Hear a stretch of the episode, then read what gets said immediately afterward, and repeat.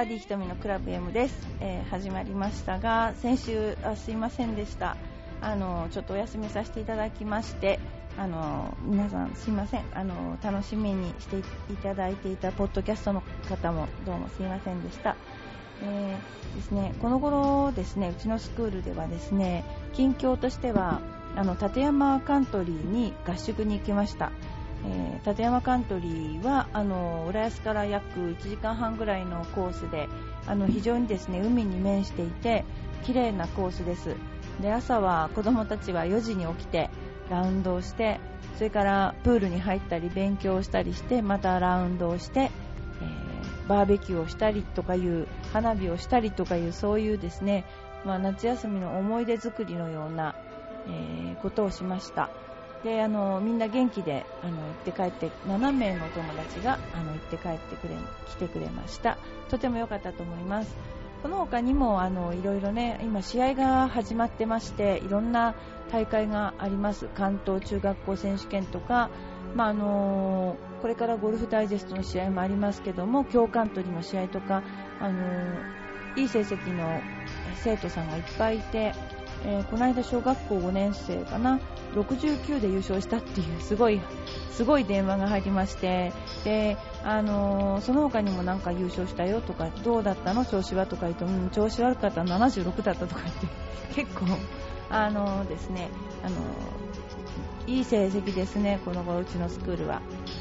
びっくりしてるんですけども、でもみんなゴルフが好きってやってくれてるっていうのが一番だと思うので、なんか勝手に上手になるなって感じします。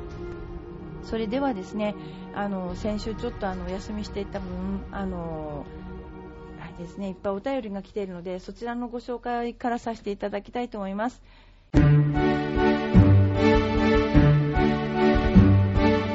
ラジオネームパタパタさん、すいません、パタパタさん多分初めてだと思うんですけども、先日ホールインワンとアルバトルスを1日で両方達成というニュースがありましたが、ひとみプロはホールインワンやアルバトルスの経験はありますか？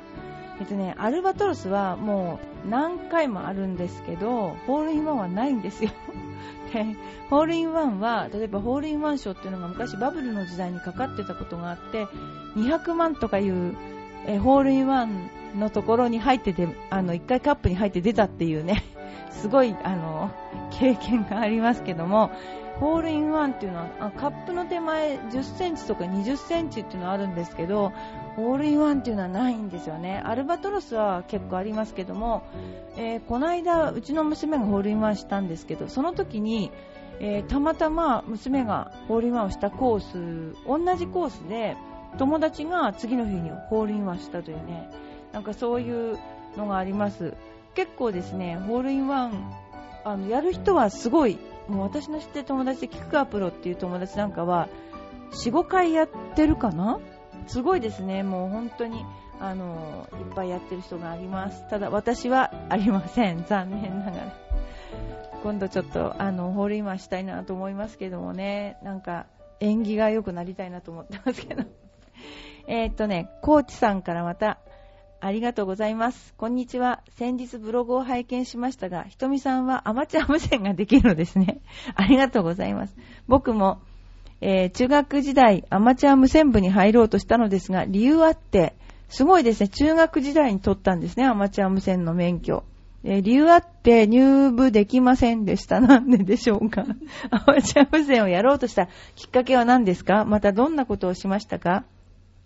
詳しいですね。こういう話を私にさせよると止まんなくなりませんですね、私基本女子校だったんですけど、昔ね、こういう話は聞いてても退屈な人がいるかと思いますけども、電子ブロックっていうのが流行った時代があったんですよ。今復刻版で出てるんだけど、こうゲルマニウムラジオとかですね、ああいうのを作ってたんですよ。で、たまたまうちの父親がそういう機械関係の仕事の会社をやってるもんですから、なんでしょうね、昔はもう集積回路 IC、 なんて言うんだろう、 IC だっけ、それがなかったもんだから結局ね、全部ね、導線で繋いでたわけですよ、ラジオ。で、その動線でつないだラジオを手作りで作って、で、交通発信とかね、まぁ、ちょっとね、言わせると止まんなくなるんだけど、そういうのをやってたわけですね。それで、もういいだろうかな、コールサインはね、JM1NGH です。そう。それでね、高校1年の時に、免許取って、それからやってました。その頃は、面白がって、まあ、この辺はちょっとあれだけど、スポラディックイーソーっていうのが出るのを見計らってやったりとか、あとはね、ムーンバウンズっていう月に当てて、アルゼンチンの方に電波を送ったり、あとはなんだっけな、あの頃はね、で、衛星がオスカーっていうのがあって、オスカーに当てたりとかですね。いろいろやったりしました。でも今は、なんか、懐かしいですね、なんか。でも、この間、なんか C 級ハムっていう、本がね、あったんでびっくりしました。今もそうなんだと思いながら、すごいと思って見てました。本屋さんに C 級ハムっていうのがありました。で、基本ね、機械が大好きで、小さい時から。で、昔テープレコーダーってあったんですよ。みんなもうわかんないと思うけど、ああいうの分解するのが大好きで、で、私結構昔にしたら高価なものなんですけど、分解して、部品が、また組み立てるんですよ、子供ながらにね。だけど、分解して部品が余るんだけど、なんかなるんですよ。それがね、菅野家の七不思議じゃないんだけど、よくですね、そういう壊すっていうことをね、しても怒られなかったんですよ。また組み立てるのがいいかわかんないけど、ずーっと父親は隣で分解するのを見てましたね、なんかね。でもさすがにテレビは分解したら危ないと思ったらしく、テレビはやったことないですね。はい。そんな感じです。まあ、この話はコーチさんじっくりと別の時にした方が、結構ね、ハマってたので、長くなると思います。はい。それでは次に、田中さんからいいですか？田中さん、ラジオネーム田中さんっていいんですか？これわかんないですけど。毎週楽しく拝聴しております。最近は面白ゴルフグッズのショーなんですよ。紹介されておられますが、私も欲しい商品があります。タバスコの瓶にカエルが抱きついてるクラブヘッドカバーです。あ、そんな見たことないな。ウッドとパター用の2種類があるようです。以前デパートで見かけたのですが、買わずじまい。その時買うべきですね、やっぱり。ネットで探してもなかなか見つかりません。タバスコの瓶にカエルが抱きついてる？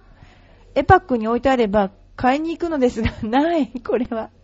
ですね、このヘッドカバーって私結構アメリカに行くと買ってきたりとかするんですけど、タバスコの瓶にカエルが抱きついてるのはないですね。なんか、クラブの、なんかお尻？なんか、ヘッドじゃなくて、お尻の方が出てるやつとかね。そういうのあったんですけど、タバスコは見たことないですね。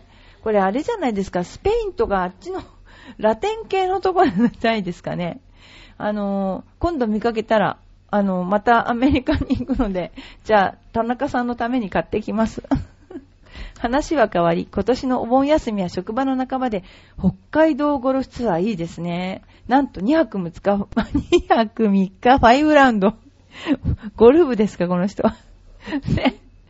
これなんて言うんですかね。ルスツか。難しい字書きました、田中さん。私読めないですよ、こういう。よくあるじゃないですか、アメリカとか米国とかなんかサンフランシスコとか当て字で書くの。このルスツってこう書くんですか？ルスという字のルに、ことぶきに都、ルスツかなから、サジェストされた計画ですが、いくらなんでも厳しいですよね。楽しみであり、恐怖でもあります。結果、またお便りさせていただきます。ぜひ結果をお尋ねしたい。いつもメッセージを紹介してくださり恐縮です。いえいえ。楽しいお便りはできませんが、変わらず感想を送らせていただきます。これからも楽しい放送をお送りください。ありがとうございます。2泊3日5ラウンド。どういう、3日で5ラウンドでしょ？ということは2ラウンド、2ラウンド、1ラウンドだ。行った日は、1ラウンド。あ、でも帰るのも、結構北海道だったら時間かかりますよね。2.5 とかやっちゃうのかな。北海道の場合は、午前と午後がスルーで2ラウンドやるっていうのを平気でできるので、2ラウンドはできると思うんですよ。でだけど飛行機の時間を入れるとかなりタイトですよね、これ。でもお盆の頃は、まあ、ちょっと涼しくなってきつつある頃かな、すごくいいじゃないですか。もう本当これいいですね。で、でも、涼しいからそんなね、大丈夫ですよ、担がないし。ぜひ、どのぐらいの感じでラウンドしたのか。そうすれば、うちもこういう強硬なラウンドを、ラウンドレッスンで企画できるかもしれないですね。はい、田中さんありがとうございます。皆さん本当にちょっと私がお休みしてしまったばかりにお便りが、溜まってしまいまして、本当に申し訳ありませんでした。はい。で、まだこの頃面白グッズですね。面白グッズを言っていると同時にチンプレー集っていうのをかなりやってますので、チンプレー集ちょっと紹介させていただきたいと思います。千葉のあるショートコースでの出来事、ゴルフ関係者でのプライベートコンペが開催されたのですが、その中にゴルフを始めて間もない人物が混ざっていました。ロストボールで新しいボールを取り出し、彼がショットした途端、赤い煙がコースに立ち上がりました。長年続いているコンペ始まって以来の珍事に何が起きたのかと、皆は唖然としてしまいました。ゴルフ初心者の彼はなんと普通のボールとスモークボールの違いもわからず、もらったボールを使ってしまった。後続の組の仲間はいつまでも消えない赤い煙の訳を聞いて大笑いしてしまいました。あ、でも、ね、今はなんか面白いんですけど、こうに、打つと赤い煙が出るっていうのが、なんていうのかな、始球式とかやってたんですけど、なんかこの頃行けないとかいうコースがあって、なんだろう、打つと、ひらひらっていう尻尾みたいな、ほら、宇宙人みたいな、なんていうの光るひらひらっていうのが出るのがね、流行ってんですよ、今。で、なんかそれをね、始球式で打った。昔は本当にスモークだったんですけどね、なんかこういうことありましたよね。すごい、ビギナー恐るべし。次。全打席、池に向かって打つという大変珍しい練習場の出来事。元はうなぎの養殖をしていた池のため、餌が豊富なのか。子ガモはよく見かけたのですが、ある日大きなカモが飛来。その途端、申し合わせたようにカモが向かってカモに向かってボールがチャポチャポ直撃しないのでカモも飛び去ることなくと浮かんでいたのですが、増え続けるボールをさすがに頭に来たのか、打席に向かって羽をバサバサ、抗議するように大きくバサバサ、明らかに威嚇のポーズ。生き物は大切にしましょう。ありますよね、これ。千葉の方の多分ゴルフ場の練習場だと思うんですけど、いや、私、浦安に、海に向かって打つ練習場作んないかなといつも思ってんですけどね。これありますよね、こういうのね。次。千葉にあるショートコースの出来事。大型バス2台で到着した団体さん、ショートコースに団体で行ったんですね。嫌にまとまりがない。社員旅行でもなさそうだし、会話も少ない。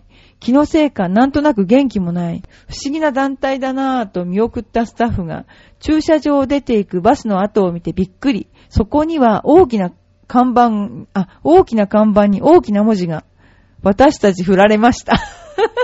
何これ。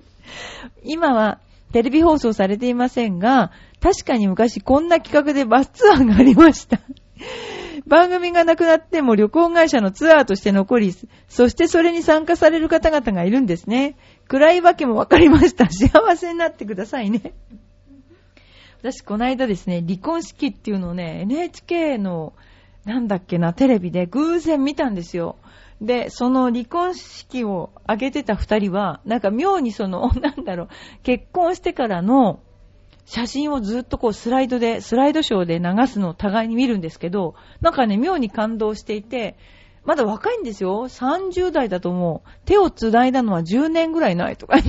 ずいぶんこだわりがある二人だなと思って。それで、ね、結局その写真を見て、なんか仲直りしてまた結婚したっていう、なんか、なんだったんでしょうね、この離婚式はっていう。けじめをつけるためにしたのにみたいな。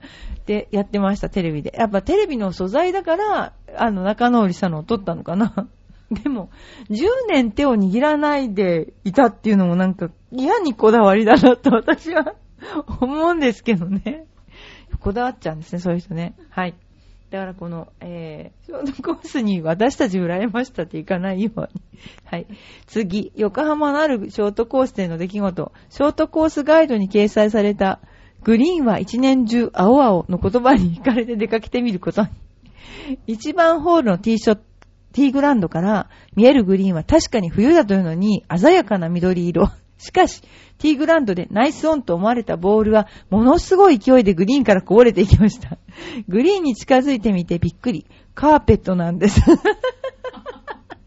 巨大なカーペットグリーン、みんなで絶句してしまいました。確かにこれなら、グリーンは一年中青を。カーペットだから下がコンクリートなのかな。すごいですね、これね。コンクリートのグリーンとか書いとけばいいかもしれないですね、これね。次。バーチャルゴルフが登場したばかりの頃のお話。実際のボールを打ち、バーチャルゴルフってシミュレーションゴルフかな。打ち出し角度や初速やスピンなどのデータに基づいて、スクリーン上のコースでプレーするバーチャルゴルフ、なかなか面白そうと出かけたのですが、ドライバーショットの後、コンピューターの合成音が告げた飛距離は306ヤード。私一応女性なのでそれはちょっと、と抗議をしても、相手は機械。気を取り直してアイアンでグリーン上にオン。パターを持ってパットをしようとスクリーンを見たら、突如グリーン上に大きな木が3本出現。カップの位置がわかりません。ハグ、なんだろうこれ。バグ、プログラム上のミスだと思いつつも、次のステップに進むため適当にパッと。やっとカップがスクリーンに登場してホールアウト。今ではデータの蓄積と精度も上がり、このようなことは受けないなので貴重な体験と笑っている。ありますよ、こういうことまだ。うちのバーチャルゴルフあるかもしれません。でも面白いですね、そういうのね。真剣に適当にこの人はやってるけど、私たちマジに捉えてやってますよ、これ。こういうことありますね、バーチャルゴルフね。でもね、言っときますけど、バーチャルゴルフよりも真剣なゴルフの方がもっとこれよりもすごいことがあるので、真剣なゴルフや行ってみましょう。それはでは次、夏の日の某ゴルフ場の話。プレッシャーのかかる池越えのティーショットで、ある男性の打った球がまっすぐ池。ここまではよくありがちなパターンですが、突き刺さるように池に吸い込まれるはずのボールが一度大きく跳ねたので、池の真ん中に岩でもあったのかと近づいた皆の目は、一匹何百万円はしそうな大きな錦鯉のぷかーっと浮いた姿が映りました。その日以来彼は鯉殺しと呼ばれています。この人は鯉殺しと呼ばれてるけど、昔、今は本当見かけないんだけど、昔ゴルフ場ってアヒルいっぱいいたんですよ、池に。で、恋はなんかアヒル殺しっていう人はいっぱいいましたよ。アヒル殺した人ほんといっぱいいました。今はそう言ってみればアヒルいないですね、なんかね、考えたら。あ、この間船橋カントリーはいました。次行きたいと思います。はい、某ゴルフ場での話。あるとても暑い夏の日、前の組の女性が完全防備、長袖のスカーフ、両手袋、スラックスで日傘を差して。とても見てる方がゆだりそう。よっぽど焼けたくないのね、と私が言うと、仲間の一人がニヤニヤしながら、彼女は多分風邪ひいてるんだよ。彼女は今日、会社を病欠してるのさ。なるほど。そういえば、出入りのメーカーの担当さんが風邪でしばらく姿を見せなかったと思ったら、全身真っ黒で、おまけに鼻の皮はボロボロで、目の周りは白いパンダ状態で来たもので、今年の風は変わった斑点が出るのね、と笑ったことがありました。皆さん苦労してゴルフをしてるのですね。でも、やっぱり笑える。でもね、焼けたくないのはそうなんですけど、女の人って若い時は結構無防備で鼻の頭とか焼いてますけど、もう関係なくなって年取った頃になって長袖とかね、着るんですよ。帽子はね、日射病にならないといけないけど、もう関係ないっていう頃にほんとなってから長袖とか、あとよく、なんでしょうね。よく日光は加齢するとか言いますけども、ウォーキングしてる人いますよね。サンバイザーの部分を、顔の部分にこう下げて顔正面なんか真っ黒の、なんでしょうね、ビニールというんですか、あれで覆ってですね、やってる人いますよね。すごいですよね。で、両手袋ってのはわかります。日傘もわかります。でもね、うちのレッスンに来るお客さんは苦労しているっていうのは、コンペに行くときにスーツで来る人がいて、うちで着替えていく人がいるっていうね。やっぱみんな苦労してんですよね。きっと営業に行くとか言ってるんだなぁと、私は。そういう方がだいたい3名はおられますよね。そんなような話ですね。次ですね。某ゴルフスクールでの話。ある日スクールに入会しようかと迷っている男性からこんな電話が。そちらのスクールに通えばプロになれるんですか？すいませんが、ご質問の意味がよくわからないので、もう少し詳しくおっしゃっていただけますか？最初は板伝かと思ったスタッフも、よくよく聞いてみると、相手は真剣そのもの。ならばと、プロゴルファーになるための入会の条件、以前より文句は広がりましたけれど、やはり難しい。入会テストの話、入会後の現状など、長々と説明しました。話を聞いた後、男性は諦めたようでした。笑えるような笑えない話です。日本のゴルフのためには、より多くの人がゴルフに親しみ、ゴルフ人口の底辺を上げる必要があるのですが、海外と違いメンバーコースのほとんどの日本では望みは薄い。でもやっぱりこの人おかしい。だってスクールに通えばプロになれるんですかって、おかしい、この人絶対おかしい。ただよく言いますよ。来月もうほとんど2週間後ぐらいにコンペなんですけど、大丈夫ですかとか人とか、あとは来週コースに出るんですけど、来週じゃない1ヶ月ぐらいとかな、コースに出るんですけどとかっていう人がいますね、おっしゃられる方が。で、うちのスクールは何でしょうか、ストレートな練習場なので、女性インストラクターが多いんですが、例えば自分のプライベートで回る場合には、まあ、周りに迷惑かけますけども、1ヶ月後ぐらいだったら回れないことはね、本当はあんまり回れないんですけど、とか言うんですけど、コンペだったら、無理ですって言っちゃいますからね、完璧に。人に迷惑をかけますからやめてくださいとか平気でうちは言いますから。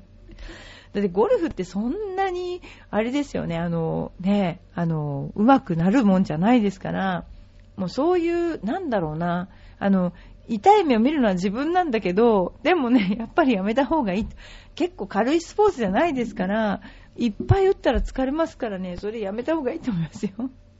で、プロになるのも結構ね、私がなってるからチャラいと思ってる、このリスナーの人がいると思ってるんですけど、確かに、本当にそうかもしれないけど、結構ね、練習しましたよ、私は。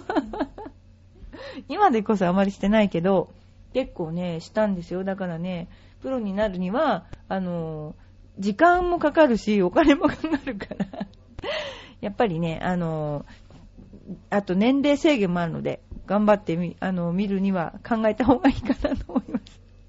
次、某ゴルフ場のある日、30人ほどの予約のお客様が到着しました。ここまでは日常のありふれたシーンですが、この団体さん、到着早々、貸しクラブと貸しシューズを3人分要求。不審に思った支配人が、ゴルフの経験を尋ねるとこんな返事が返ってきました。練習場に行ったことがある人が、一組に一人いればいいんだろう。支配人が全員にお帰り願ったのは言うまでもありません。この支配人偉いですね。偉いと思います。30人でしょ？30人か。でも30人だと6組だから、他にもお客さんがいるんだな。だからきっとコースで遭難すると思ったんですよね、これね。これやっぱり支配人賢かったけど、まあ普通ちょっと回ったらお金取れるからそのまま回しちゃったりするコースもあるかもしれないですね。それではじゃあちょっとね、最後ね。某ショートコースでの笑い話。勤め始めたばかりで、しかもゴルフを知らないスタッフが電話でのコース予約に対応していた時のことです。電話を切った新人スタッフが先輩スタッフにこう言いました。今のお客様、変なこと聞くんですよ。お弁当とコーラのどっちだなんて。先輩スタッフは察しがついて青くなりました。わかった。お客さんはグリーンが弁当とコーラのどちらなのか知りたかったに違いありません。先輩スタッフは恐る恐る答えたのが質問しました。彼女はにっこり笑って、コーラは自動販売機にありますが、お弁当は販売しておりません。ちょっと待って、レストランがございますので、どちらをご利用くださいってちゃんと言いました。ほんとすごいですね。これ、グリーンは緑って訳した通訳の人いますけどね、私の知ってる人ね。でもまあね、ありますね。まあ本当に面白いお便りが多いんですけど、面白い、この間うちの娘がね、面白い、あれですよ、運転免許教習所っていうの行きました。合宿免許で。これがですね、山梨県にあるんですけど、約14日間で免許が取れるんですよ。なんとそこの、そこの教習所には練習場とショートコースがついているんです。で、そこは回り放題、練習し放題、無料なんですよ。だから、うちの娘はもちろんそれを知っていったんですけども、他の、結構ね、上手な子とかが教習所に缶詰されてね、練習ができないといけないっていうのかな。まあ、練習できた方がいいっていうことかな。それでね、そのショートコースもね、すごく長いんですって。で、練習になるから、行きました、うちの娘。で、良かったです、とても。なんかそこは、お寺の人がやってる教習場なのか、非常に熱心に教えてくれて、合格率も、なんか結構その教習所では、すごくいい、いいって言ってましたよ。だいたい自分の県に帰ってテストを受けるけど、それもよく受かるし、すごいです。それから例えば、仮免とかで落ちたとしても、一日多くいたとしても、合宿なのに値段は同じという。そういうね、すごくね、いいと思う。ゴルフ練習じゃない。京南っていうとこです。皆さん行きましょうすごくねそういう練習場があるっていうのはびっくりしたんですけど、なんかそこに江連さんのなんか練習する江連さんチームのそこは練習場らしくて、合宿とかしてたらしいですよ。諸見里さんとか上田さんとかその辺が言ってました。で、希望であればレッスンも受けられるそうですということでした。情報でした、山梨県そんなね、いろんなねあれありますね、アイデアっていうかね、アイデアを持っている、ところがありましてね、私もすごいそのアイデアでびっくりしたんですけども、ですから夏休みなんかは取れないそうです。取れないし、お値段も少し高くなるそうですよ。はい。でですね、バーディー瞳はですね、ちょっとこの頃ね、ちょっとサボってしまったので、これから真面目に、放送させていただきたいと思います。